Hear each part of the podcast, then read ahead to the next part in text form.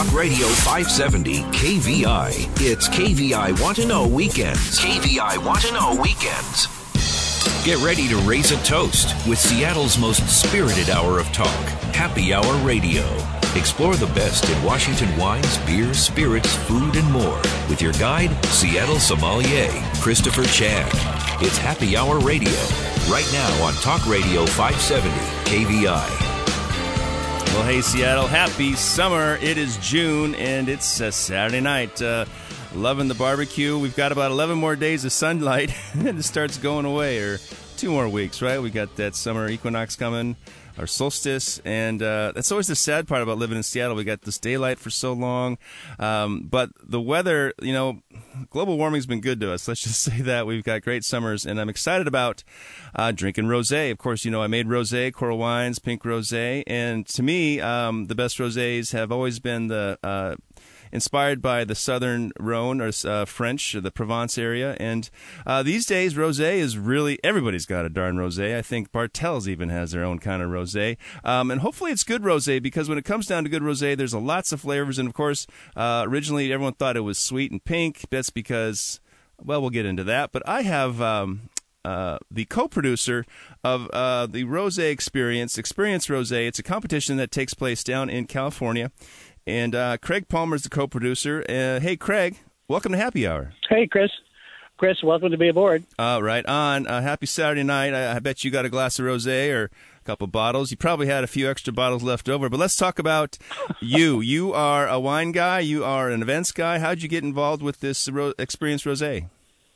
Well, thanks for asking. It's it's. Uh, I think I come by it maybe the best possible way, because, you know, maybe ten, fifteen years ago, I just started to get more and more into wine as a consumer and learning more and more about uh, it, here, here I am in California. So, of course, we were drinking all sorts of different sort of California-sourced wines. But in the course of it, we started to get connected with people that really were uh, beginning to uh, do things with rosé. And there was a competition, kind of an idea, Uh, to to really focus on the whole thing about rosé right now is producers are taking as much time and as much craft of making these rosés as they do any of the other great wines that we really care about. So suddenly, uh, you know, we can all talk about the burgeoning market for rosé, fifty percent a year and all the rest of it, but it's because all these rosés are being made so wonderfully. So we thought, well, good, let's have a competition to find the excellence in those rosés. So that that's our competition, the Experience Rosé competition, which just happened this past month in Healdsburg. Awesome. Uh, I know when I started making wine in twenty fourteen, the idea was to make a great Washington dry rosé, or actually a, a great worldwide dry rosé, because nobody was doing it. And this is already five years ago. So uh, to think that I was on the forefront of the movement here in Washington State, um, I like to think that we changed everyone's perspective. And I remember being at tastings, and I was like, you got to try the Coral Rosé. Um, you had how many uh, entries this year? Well, that's the the incredible part about it. Our competition this past year had just under four hundred entries from uh, across the United States and, and Europe, and that makes us the uh, largest uh, competition in the United States devoted exclusively to rosé wines. Right. I believe there's one in France. I remember uh, trying to send my wines there. it's, uh, it's a logistical nightmare and really, really expensive, so uh, um, we never yeah. got there. But congratulations. So let's talk about some of the European countries. Uh, who was represented? Well, let's see. We had we had some from France. Uh, the, the major production centers, as you can match, uh, clearly some from France. Uh, uh, a really wonderful uh, pink bubbles called Le Grand Courtage uh, was a high gold medal winner. Uh, Spain is a big producer. Uh, so is Italy, um, and a couple of other countries besides that. But th- they came from the, the from the countries. You, you know, the four largest production centers for rosé are those three countries, and then. Um, basically, uh, the United States and the West Coast. Right. We have Rosé, Rosato, and Rosado, right, uh, for all those countries. Yes. um, so fun. So let's talk about the, the uh, evaluation criteria. What what was, uh, well, first of all, who were the uh, evaluators, the tasting panel, or if you call them judges, which is cool. Um, and then uh, tell me about the criteria and what they were looking for in these pink, pink wines. Well, it, the, we are extremely lucky in our competition to have it be directed by Deborah Del Fiorentino. She's really on the West Coast, one of the most admired sort of sommeliers. She uh, produces and uh, runs a lot of different of the most prestigious competitions. So she recruits this really unbelievable panel of judges, and um, they all get together on one day at Soda Rock Winery in Healdsburg with, with these four hundred and some odd entries. And, uh, you know, it's a double-blind uh, tasting, uh, the best possible kind it is, so nobody knows what anybody's drinking. And um, they spend a day, and out of that comes, um, uh, you know, a great collection. We had a lot of gold medal winners this year, and uh, they weren't gold that was given readily. Uh, but uh, the judges said, you know, the, the production of rosé internationally is just getting superb, so that's what it is. How many double golds and how many golds were, were handed out or were earned, I should say? Yeah, earned. We had about sixty gold and about thirty, um, or maybe twenty-five double gold. And then, of course, best of class, we judge in um, dry, a little sweet, and bubbles. And then we judge it in domestic and international categories. Um, the top of the pile, the, the big winner, the, take, the, the best of show was Bolettos, um, which is um, a, a Rosé of Pinot because they're a Russian River uh, vineyard. So I've had them on the uh, show. The yeah, show. They make great wine, oh, and I was pleased to see that because it's a name that I know, and uh, I really enjoyed their wines as well. So when you think about uh, evaluating rosé, are we looking for, is color a big factor? Because I know that there's many shades of, of rosé, and there's also many different grapes being used these days. Of course, Cabernet is one of the, the standard grapes down in Provence that probably no one knows. So give me the criteria. Well, you know, from the competition standpoint, uh, they're judging on a variety of different things. Color is important, and I think I think one of the great – rosé has so many inherent things going forward, and its great range of colors is one of them because it – it illustrates, frankly, I mean, rosé can be made out of practically any red grape you want and actually even a couple of white grapes. But, um, you know, we have rosés being made out of uh, Pinot Meunier, for example, which you wouldn't expect to be a, a core grape in rosé. But uh, there's another winery in Healdsburg, Idlewild, that makes an unbelievably great rosé out of Nebbiolo and Barbera, and the color is kind of a salmon color. So, um, you know, and, and gosh, there's a lot of great producers in Washington that use um, sort of Rhone varietal. So you're going to get Grenache and Syrah from folks making great rosés up around your way. I see that. I know uh, Abacela, um, uh, Greg Jones down in Umpqua Valley, been doing Tempranillo rosé, uh, and that got a gold medal. I also see Mercer Estates yeah. here, uh, which I believe is in Prosser in Washington, and they've got a couple golds, Milbrandt as well. And Kevin Cedargreen yeah. from Cedargreen Cellars, he does a Cabernet Franc, I believe, and uh, I see some other yeah. Oregon producers, um, uh, Schmidt Valley, Eola Hills, um, and Coria Estate, which uh, is a Pinot Noir Uh, rosé. Um, w- tell me about the temperature. Is there a spe- specific glass you use, and is there a specific temperature that you pre-pour? Are they really chilled? Do they chill down? Let's talk about that. Well, the, the great part about it, and it certainly was uh, interesting to me, which is uh, the judges, and under Deborah's direction, the, the, the, we're blessed to have some really wonderful judges. Uh, but uh, rosé is not judged chilled. It's judged at room temperature. Ah, I like that because that's where, you know, with the chill, you can hide the flaws, right? Because, you know, you that's taste exactly less. Right. That's exactly right. Uh, that's interesting. So when you think, is this indoors? Is this in a hotel? Is this air conditioned? I mean, California can be a little warm. So t- what are the what's the environment like when you taste? Oh, God, spoken like a true pro, Chris. Thank you. The We're very blessed to have a long, long-time sponsor, member of our family, the Wilson Artisan Wineries Group, and they have a great winery facility in Healdsburg called Soda Rock Winery, and we have our competition inside that winery. Their tasting room is a uh, was the stagecoach stop up there in the in the early late nineteenth century. So it's a big old stone building, and we have a wonderful great room in there, and we have a panel of about um, oh uh, ten, eleven judges in panels of three. And they spend the day, and it's it's all room temperature, and it's great country vibe, and, and just a perfect environment for a competition. Do you have a glassware sponsor? Or is there specific? Has Riedel made a specific rosé glass yet? Well, we have a Bank of Marin that sponsors our glass. What can I say? That's really how it goes. Uh, I like it. Speaking with Craig Palmer, the co-producer of Experience Rosé, which is in its sixth year, just took place down uh, in, was it Healdsburg, right? right? We're, we're, we're centered in Healdsburg in the Soda Rock Winery. Right. So um, you've had four hundred entries this year. Uh, of course, uh, a, a great. Um, it's great that people send some of their best wines. Of course, the newbies kind of send their pink because they want to get evaluation. But I think people really take pride in the rosé, and that hasn't been the case for a long time. I know here in Washington State, people were basically they used to pour it down the drain. They would uh, fortify the reds by uh, bleeding off some of the juice right in the early yeah. parts of uh, maceration, yeah. and then they said, well, let's just bottle it because a body. It was uh, slightly sweet, and it was kind of plonky, um, but it also had a little uh, fake acidity, and then it was ten bucks. And so it really got people drinking rosé, but it still had a stigma that, oh, is it sweet? And we had to fight through that, of course, uh, with the um, the great pricing on so many Provence-style rosés here, which we get the influx now. That really changed everyone's perception. I think, you know, I think one of the things that drives us and where we got so passionate about this, we have a saying in our organization called "Every Day Pairs Better with Rosé," and we're interested in the bigger wide shot of the whole rosé experience. And rosé wines today, there was a time when, when rosé was made the way you, you talk about it, but winemakers more and more influenced by the old world styles somewhat, but there's emerging sort of a Uh, you know, across America, there's like there's great rosés being made in Washington and Oregon. There's great rosés being made in Virginia. Great rosés being made in Illinois, Texas, New York. Uh, obviously, a lot of great rosés being made in California. But winemakers are making purposefully made rosé now, and that's the difference.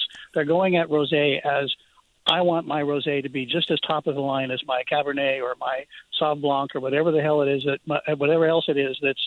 That's one of my signature wines, and that's really what's making the difference and what's driving this big increase in rosé uh, consumption. Well, that's great, and there are many expressions of rosé, so you need to be memorable and obviously have good quality because, you know, in the last five years, a lot of people are drinking wine. They're actually gaining some experience at a, at a faster rate than typically before.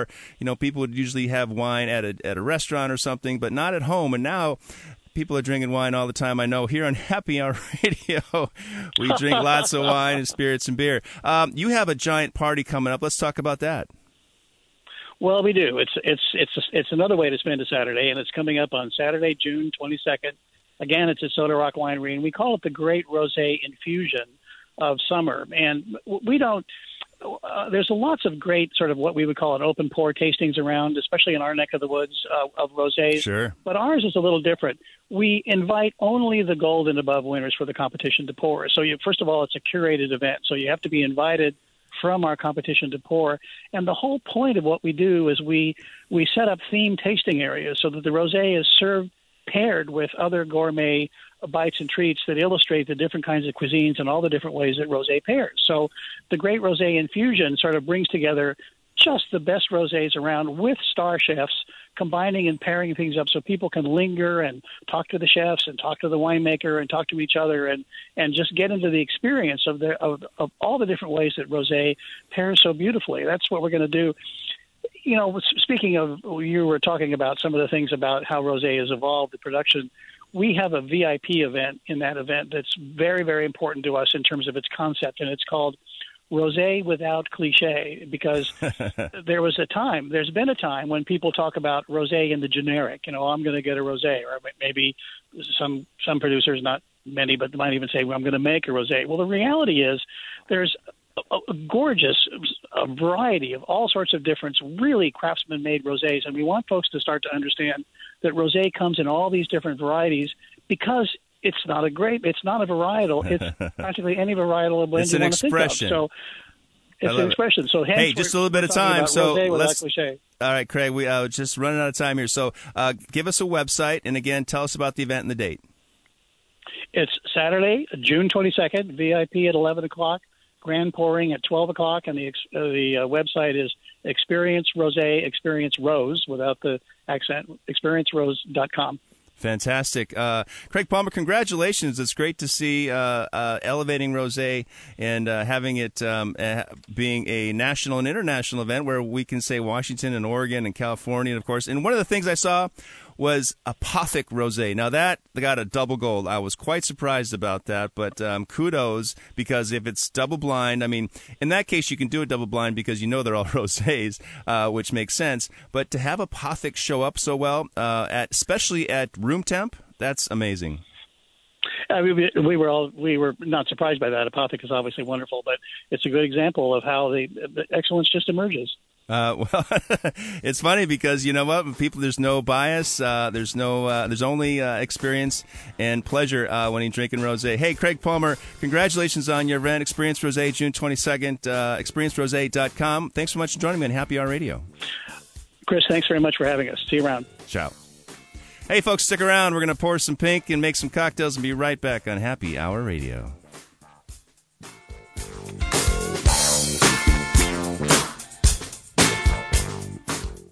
He's live, he's local, he's all Northwest. Lars Larson, weekdays noon to three, Talk Radio five seventy K V I. K V I Want to Know Weekends. Time for another round of Happy Hour Radio with Christopher Chan. Well, hey, Seattle, happy Saturday night. Uh, hope you got a glass of rosé or maybe something orange in a bottle called Kuma. And I got my pal, my sommelier friend, Chet Holstein, who is the inventor, director, uh, bottle filler, and uh, man extraordinaire. Chet Holstein, welcome back to Happy Hour. Thanks. Thanks for having me back. We yeah. Setting, we setting a record yet? Uh, I this don't know. This is the third time. Well, you know what? If you didn't make a, such a good product, then we we probably wouldn't be here as much. And that's the cool thing. Um, I'm so happy that you actually had this inspiration. Let's talk about it. Kuma. Mm-hmm. Yeah, it popped into my head one day. Like, literally, I just thought, I wonder if I could do something with turmeric. And we did it for fun for like a year and a half or so. And then I started looking around, and it didn't exist, and its versatility is really unparalleled. You mean the uh, liqueur or the expression of in an alcoholic beverage that didn't exist? Right. So I think turmeric yeah. became one of the things you get the things. Turmeric's new to us. Costco, yeah, worldwide. Right? Yeah, yeah, exactly. It's everywhere now. It's curry. It's uh, yeah. it's really a, a major spice in lots of uh, uh, South America, South Africa, yeah, and of course, uh, what do they call it, Africa, Eurasia? Yeah, all, everywhere, everywhere, really. We're kind of the last ones to find out, except for yellow mustard. I know. Well, that's it. Uh, right on. Well, did you play with that at all? No, no, no. It's just in there. That's good. Um, well, let's talk about how many uh, iterations of this did before you found the sweet spot, so to speak, on the um, recipe. I, you know, I got really lucky. Like, I don't know if it tells well, but like two. Wow. We didn't. All we really did was we pulled the pepper back a bit because there's pe- there's uh, peppercorns in there, and it was really spicy on the first batch. Sure. So I just dropped it back to just a couple days, and everything else stays in, and that's it. Uh, well, easy. Maybe you can do a triple X uh, extra spicy version, or perhaps uh, um, bourbon barrel aged. Yeah, well, you know what we want to do is the home batch one day. I think you've tried that the first time we were on. Yeah. It's very different because it's small. You know, it's only like one or two gallons at a time. It's a it's a very different uh, beast than than the, the clear Kuma on the shelf. Uh, well, it's interesting. When you talk about clear, um, this is in a um, a short rectangular bottle. It reminds mm-hmm. me of a little Ballantine Scotch, but it's clear. Uh, nice. And uh, the, the name Kuma, where'd you find that? I got that from the uh, the Latin word for turmeric is curcuma, which oh. is what we were going to call it. We were going to replace the C's with K's, just K U R K U M A. And it kind of modded on its own, just kind of evolved into Kuma. Yeah, which means bear in uh, Japanese. Yeah, of course, in, we had Iwakuma, and my parents have a dog named Kuma. Nice. And it's, in Tongan, it means mouse. Really? Yeah. Okay. We get our Fiji, our Fiji's where we get our turmeric from. They speak Tongan down there. Oh, really? And in Swahili, well, we're on the radio. Uh, okay. Yeah. It's pretty cool. Um, you've uh, actually started this, what, two, two and a half years ago? I've been making it since mid twenty fifteen. We hit the market oh about God. less, just under two years ago. We okay. hit the market. Year right. and a half. Yeah. And you have, who's your importer? Or, uh, importer. Me. You are. You're bringing it from, uh, you know, the Tongan-speaking yeah. uh, Fiji from Ferndale. So you have a distributor now, right? Yeah, we're with Weinbau Group, Washington. Yep, we just started uh, January first. That's great. great. That's huge for you because yeah, they awesome. are they have uh, premium products. They have a long history in the industry. Of course, they've got uh, regional uh, wineries and, of course, some spirits as well. Mm-hmm. Yeah, they, and they focus on local niche kind of stuff too. So it's we're perfect in there. Right on. Um, how how many bars and restaurants have uh, been um, welcoming towards this? Everybody likes it. You know, if I walk into a bar, like they they like it. They may have a you know an ordering hang up, a corporate issue. Yeah, I know. Are you on uh, what's that check thing? Uh, yeah, yeah. I got to talk to eight other people first. I'll let you know in a couple of years. Well, what's the price on the shelf? Yeah. And where, what retail stores can we find it at? We're in uh, all of the Hagen grocery stores through Washington, and all of the Total Wine and More stores in Washington. Oh. So we're all, we're across both uh, statewide. We're about thirty-six on the shelf. All right. Yeah. Um, but it lasts a long time, and, mm-hmm. and a little goes a long way because it has this great flavor. Um, what's interesting, too much is not too much, in, the, in my opinion, because you can drink it straight. So it's it's a very um, pleasant, uh, affable, um, welcoming, and complex spirit. Yeah, it's really the, the versatility. You know, we drink it straight at home, but it mixes in so many ways. Yeah. I mean, it's a standalone spirit. You know, you put with soda or ginger beer, or you can replace and sub out like a sweetener, like a sweet vermouth or a, uh, like a triple sec or Cointreau. Uh, but yeah, I mean, we just we take shots cold, you know. Or yeah. ice. Have we done the uh, research on uh, the health benefits yet?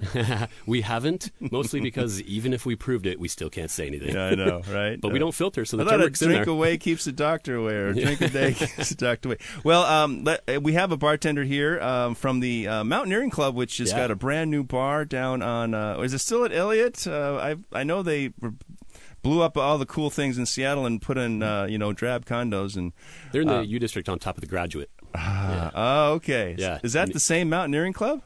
No, you're uh, thinking of the Mountaineers Club. Oh, oh yeah. yeah, that's what I was thinking of. I'm that's thinking a cool spot. And that is Jabriel. Jabriel is with the Mountaineering Club in uh, the U District. Jabriel, welcome to Happy Hour. Thank you so much. Hey, so you have a cocktail. You've been a, um, a big supporter of Chet's Kuma uh, turmeric liqueur. Uh, tell me what you got in mind.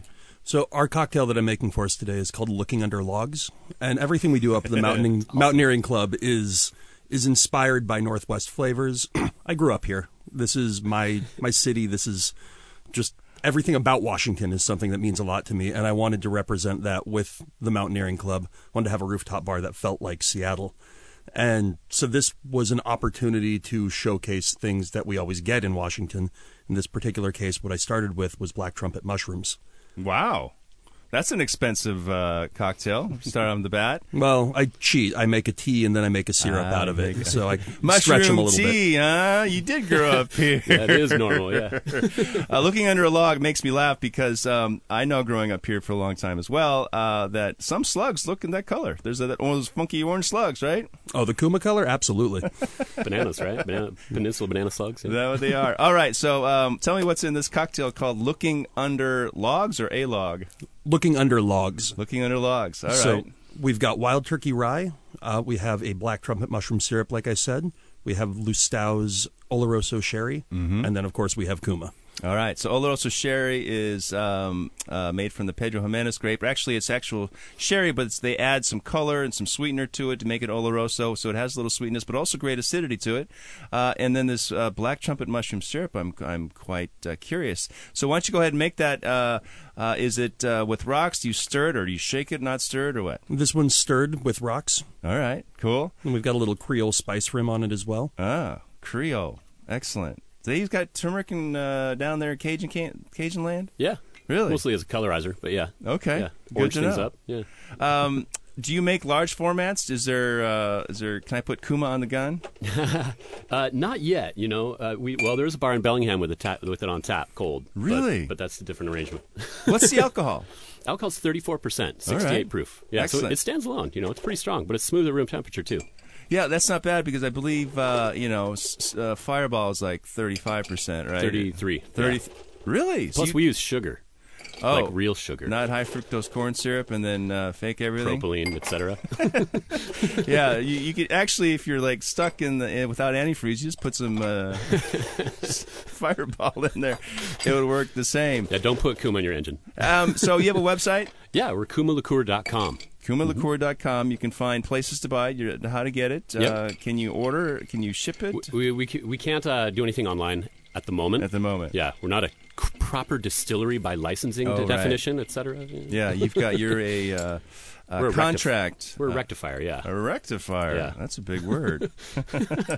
um, interesting. Do you have recipes that people can be inspired by? Yeah, we have many, many recipes. Uh, and also, if you look at our Instagram, which is Kuma Turmeric Lick, L I Q, altogether, uh, there's hundreds of recipes on there, and you can contact me directly, and I'll send you a list. Oh, okay. Um, look at this. We've got some ice. We got uh, some uh, Creole-rimmed uh, glasses here with some spice. Uh, you're pouring this concoction. It is Wild Turkey rye. It's one oh one proof, uh, black trumpet uh, mushroom syrup, which is great on pancakes, I'm sure.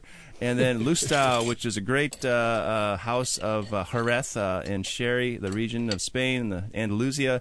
Um, fantastic. They got probably twenty different uh, expressions of sherry.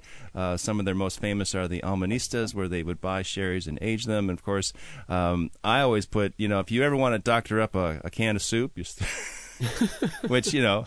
Yeah, yeah. Yeah, progressives, I, I really, I do elevate it. Okay, look at this. This looks good. Um, I'm going to taste a little spice. Oh, funny. Excellent. Well, cheers. No, no, yeah. Cheers. He, he, he's can make them at home. Yeah.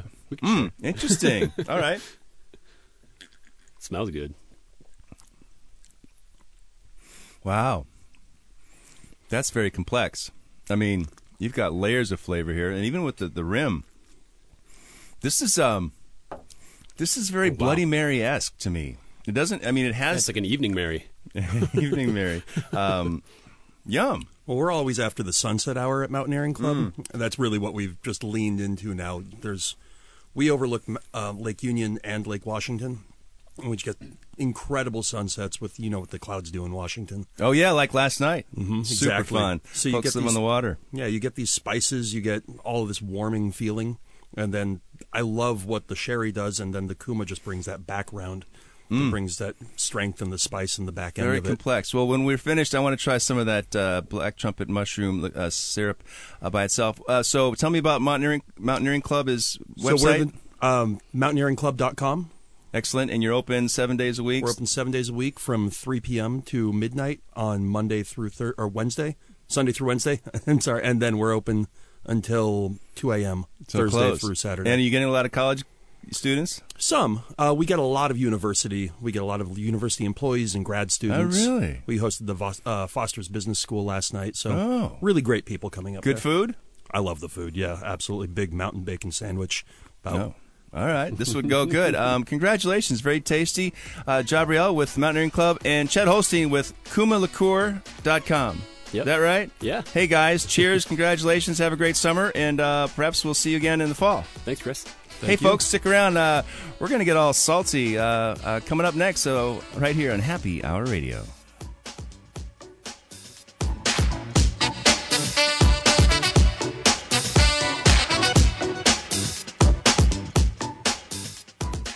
Putting America first and holding the powerful accountable. Sean Hannity, weekdays six to nine p.m. Talk Radio five seventy, K V I. You're in the know with K V I Want to Know Weekends. Here's more Happy Hour Radio with Christopher Chan. All right, hey, welcome back. Time for round three. I'll be got some taste in your glass, and I have copious amounts of a, uh, a very important mineral here in uh, in our world, and of course. Uh, One of the most valuable things ever prized in uh, human civilization. I also have a cat named Mark Zoske, and he is the C E O of uh, a really cool enterprise. And um, we're going to talk about salt and SaltWorks. Uh, Mark Zoske, hey, welcome to Happy Hour. Thank you. Thank you for having me. Uh, let's talk about you. Are you a world traveler? Yes, I've been pretty much all over the world. All over the world. Uh, when did you fall in love with this salt stuff? Uh, it was kind of by accident. I was a, a Morton refined salt guy and got a, a hold of some Fleur de Sel and could not believe the difference. I was like, where, where have you been in my whole life? Uh, so that was what, Bretagne, right? Isn't that where they make it up in Normandy and yeah, Bretagne? Yeah. Um, was it flavored with uh, herbs de Provence and things like that, or was it really oh, no, just no, no. straight? This was, this was eighteen years ago. This was a nine dollar little tiny jar in... Of white stuff. I, of, yeah, I don't even remember what store it was, but no one could believe that I bought a nine dollar jar of salt. It was just unheard of. Right, until you taste it. It's not like you're, you know, you're going to use it really quickly. Um, let's talk about the history of salt. Salt was once the most pro- one of the most prized uh, um, accoutrements, uh, spices uh, ever in the world, right? Yeah, they say that uh, the world's armies marches on salt, which is true. Um They they pay their soldiers with salt, and they if you you cut off a, an army's supply of salt, the army falls. No, I thought it was wine, so that's good. And that, know. and that, um, interesting too, because um, salt is also part of our human body, right? We exist with salt. I think we all came from uh, the Atlantic Ocean, right, or uh, before Pangea, right? Um, when you think about salt. Every human needs it. It's part of our D N A. It's part of our. I mean, blood tastes salty. Well, if you think if you think about the first thing that happens to you, um, if you're seriously injured, doesn't matter if you fall off a bike, get shot, whatever it is, uh, people roll up and they stick an I V of sodium chloride in you. It, literally, no matter if you had a heart attack, an embolism, whatever it is, they put salt right into your vein, and that's because the whole body runs off of off of salt, which is called an electrolyte, right? It's yeah. about how the synapses fire, the nerve endings receive messages, and uh, we need to have a, a equilibrium and an aqueous uh, sodium chloride balance. Um, I always thought it was because they wanted to charge me six hundred bucks for a liter of that too. That too. You know, they claim they claim the Dark Ages. Um, during that period is when governments had the most control of salt in history, and so only the rich had access to salt, and apparently the people that didn't have money. Their brains couldn't fully function. Was there an Earl of Salt? We know the Earl of Sandwich, and he gets a lot of credit. But who who really found salt? Was it uh, the the Arabians, or was it the Africans? Was it's probably it's a clear back to it's clear back to the earliest man. I mean, they I, they once they were able to harvest it, they were able to get away from the ocean. But really, most civilizations were near the ocean, so they could scrape it off the beach or or eat animals' blood, which had a lot of salt in it. But um, yeah, it's a, it's the only mineral that you eat, right? It's the only it's the only mineral that anyone eats, and it's um, NaCl. Yes, uh, in its potassium uh, chloride. In its unfortunate in its unfortunate state of like ninety nine point nine percent pure sodium chloride. Um, yes, but a sea salt is much more complex with that than that. It has trace minerals. It has a different balance of sodium and chloride, and your body treats it much differently. Is there old salt? Is all salt old? Is this part of the, you know, the nucleic family of atoms that existed in the primordial sludge? Well, yes. Um, all, all, all, all oceans, all seas um, have sodium chloride in them. So there's really um, three kinds of salt. There's refined salt, where you just strip everything out. It's pure sodium chloride. It's in the shaker typically, right? Yep. And then there is sea salt, which is just dried ocean water. Um, kind of dried in, in stages. Or eva- evaporated water. Yep. In, in stages to get magnesium out and some other stuff. Yeah, I've been to Spain and I saw the big piles. It's like just crazy. These giant, these white beaches of these pools and ponds of just heaps of white, shiny mineral. Well, and, and so most salt companies become are really chemical companies, right? Because you produce all this magnesium chloride, potassium chloride, and everything else. Um, oh wait, wait, wait! Everything else. What's what else? Like pepper? Uh, no, no, no, no. But there is if there's a Copper? litany of of um, boron uh, of minerals in there, and as you get to the trace minerals, if you strip all those out, it becomes worth more than the salt. So you can sell it in for vitamins or oh. pet food or whatever, and that's why we are awash. The United States is awash in refined salt. It's because they didn't know what to do with it, so they threw it in a canister and sold it for sixty nine cents for three or four pounds of it. It's oh. sort of the uh, sort of the leftovers of what was really good in the salt to begin with. We were making a lot of ice cream, and we needed that stuff, right? Yeah. To get the yeah. chill. There's a chemical process which lowers the temperature of uh, freezing for water. Um, so what's there's uh, you say three different three kinds, kinds of salt. So you've got uh, processed sea salt, and the third one is well, this and the sea salt one's really important because it's only as good as the water it's drawn from, right? So if that's the United States isn't a great place to pull from the beaches, pull water out for lots of reasons. Um, and so that's why um, salt is a lot like tea or coffee. You know, there's not a favorite state that you get. Well, maybe Hawaii for coffee. Hawaii. But, but um, tea, you know, it's not like South Carolina is my favorite state to have tea grown. Well, their tea is sweet. It, well, yes. uh, so then the third category is um, ancient oceans, right? So it's it's uh, salt that is and it Salt was Lake an ocean. City? Yes, actually, and that's a pretty good example. So Salt, Salt Lake City is the end, is the deepest part of a primordial ocean. But that that shows you, since you can't really eat the salt in Salt Lake City, what it's um, it's full of all the chemicals, right? It's just it's just truly oh, just the seawater. It's a raw material, condensed. Right? So when when we when they find um, veins of perfectly balanced sodium chloride, it's a rarity.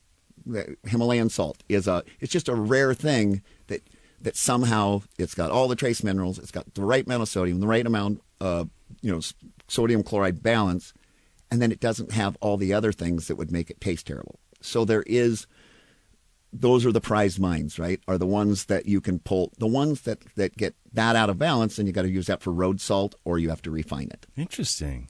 Um, I'm wondering, so if you hold on to like a chunk of salt and compress it, does it become a diamond? I don't think so. I'm I, I'm going to test that, but I don't think so. Um, you know, it's interesting. We use the term salt uh, in chemistry. We talk about precipitation and things turn into their uh, salts or an acid, right? Yeah. Yeah. Um, it, what's the pH of salt? Oh, that that completely depends because uh, ah. salt changes. Um, the pH changes as it li- liquefies. So we've got salt. We try to bring our salt down to, depending on what it is. Uh, most of our dry sea salts, we want them as low humidity as possible, which keeps them from clumping and that sure. kind of stuff. And then Fleur de Sel and and uh, Celgris gray salts from have moisture. Have moisture, and you've got to keep that moisture in there. But the pH um, is set. That is set from when when the salt is made. When it's crystallized, that, right? That's, that sets the pH, and then to be able to adjust that, I mean. It, so what is the pH? Is it like a three eight, or is it it's a two one, or is uh, I don't. You know, it's potential hydrogen. I know that part. I, I, I honestly do not know. All right. I mean, I, and I'm, uh, I'm straight up, I have no idea what the pH is. As well, it, but it doesn't really matter because um, when you think about it, is uh, all the salt we eat, right? I know that chefs are into in salt. When I think about the the salt that the chefs use, it's black, it's pink, it's yellow, it's the natural vein. Are those trace minerals, or are those like gemstones? It makes me think of the topaz and the amethyst and things. Yeah, I mean, I, I mean, Himalayan salt is is you know a rare find, right? That you find millions and millions of tons of you know pink, white kind of salt that tastes fabulous. Depending on who you listen to, it's a hundred million years old, or two hundred million years old, or. Um, so there's the hundred million year old salt, and, the well, t- and is the two hundred million year old salt twice as much? Um, and, and the reason why a lot of people like that is because it is from an ocean that is before man, right? Before man was able to pollute the oceans and that kind of stuff. And so that's that's what makes it hey, a favorite. Hey, fish go to the bathroom in the ocean too, you know. They do. They do. They don't make as many chemicals, though. Oh, that's right. They're basically eating each other, and then, you know, it's uh, they're com- they're actually composting, is yes. really what I understand. Uh, so fun. Speaking with Mark Zoske, the C E O of SaltWorks, and uh, we've got a lot of salts to taste and a lot of conversation to have, and I'm I'm really, really intrigued by it because I've been in the culinary world for some thirty plus years, and, um, you know, I actually stayed at the Morton Salt House down in Napa, California, so I, I have that going for me, which is nice. Uh, and I do dig salt. I love truffle salt. I love uh, chili salts. I love lime salts because it's all about, it's really one of the five flavors we taste, right? Salt, sweet, bitter, sour, and umami, the garlic or soy sauce flavor. Flavor. And I want to have another conversation with you. So um, we're going to leave it here, and then next week we're going to pick this up again. So, hey, folks, uh, stick around. I got some uh, some good stories about Vin Expo coming up next. And uh, remember, tune in next week. We're going to finish more with Mark Zoske, C E O of SaltWorks, right here on Happy Hour Radio.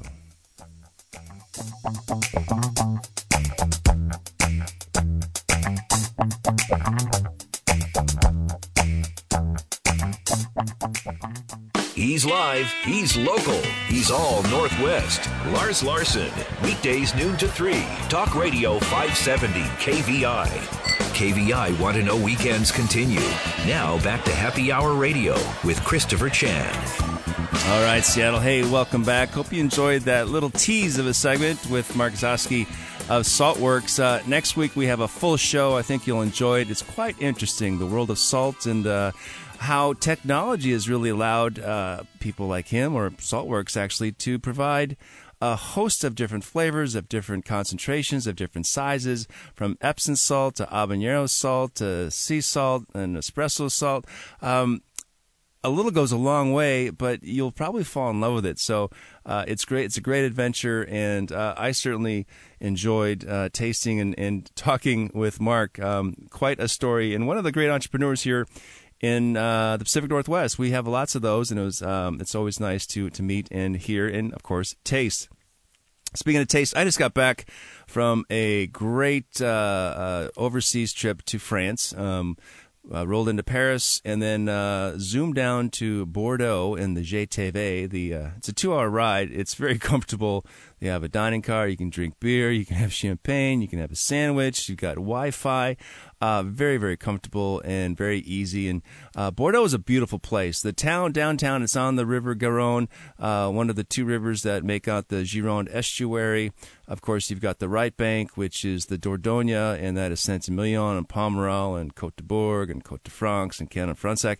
Uh, then you've got the left bank, which is, of course, the uh, Medoc and uh, the Graves area. Graves is uh, south of uh, the city. And uh, the Medoc really lines the the the riverbanks of uh, of course the uh, Garonne River, and we've got uh, Saint Estèphe, uh, Pauillac, Saint Julien, Margaux, Omidoc, Listrac, Mouly, um, and it's a really exciting time because it's really pastoral. It's uh, vineyards, and of course you've got little hamlets. Uh, everybody's got a bakery, and uh, bread is fresh and, and very inexpensive, and of course the pastries. Um, coffee is ubiquitous, uh, and of course they also have um, tasty beers and the wine. The wine, of course, is uh, Bordeaux wine, meaning it's uh, made of five different grapes that are allowed in the uh, Appellation Origine Contrôlée. Uh, Cabernet Sauvignon, Merlot, which is by far the most planted grape because it ripens a little earlier than Cabernet Sauvignon, so they kind of hedge their bets for the vintage. Of course, you know, Bordeaux is, uh, has a close proximity to the Atlantic Ocean, so just like Seattle, you'll get some storms, you get rain, and um, it's uh, when you're growing grapes that close, it's it gets a... Uh, uh, you have to take some risk and uh, hedge your bets. So they've got uh, Merlot, the most planted grape, Cabernet Sauvignon, Cabernet Franc, Petit Verdot, uh, and Malbec. Of course, Camembert was the lost grape, which you'll find down in Chile these days. Uh, it has a little bit of spice, um, a little bit of green bell pepper. And uh, I was all there for a great adventure in Vin Expo Bordeaux. Now, next year, uh, in January of twenty twenty, this uh, this huge exhibition of spirits and wine, champagne from around the world, from France, from everywhere. I didn't see any American vintners there, but I did see um, uh, one of the bourbon companies, which is pretty cool. But this will be in Paris next year, and if you ever want to get there, uh, it's cool. Paris will be rainy, a little cold, a little dreary, but you'll be inside. And this was literally a huge warehouse, a huge convention center, a huge um, uh, exhibition center, I should say, two football fields long.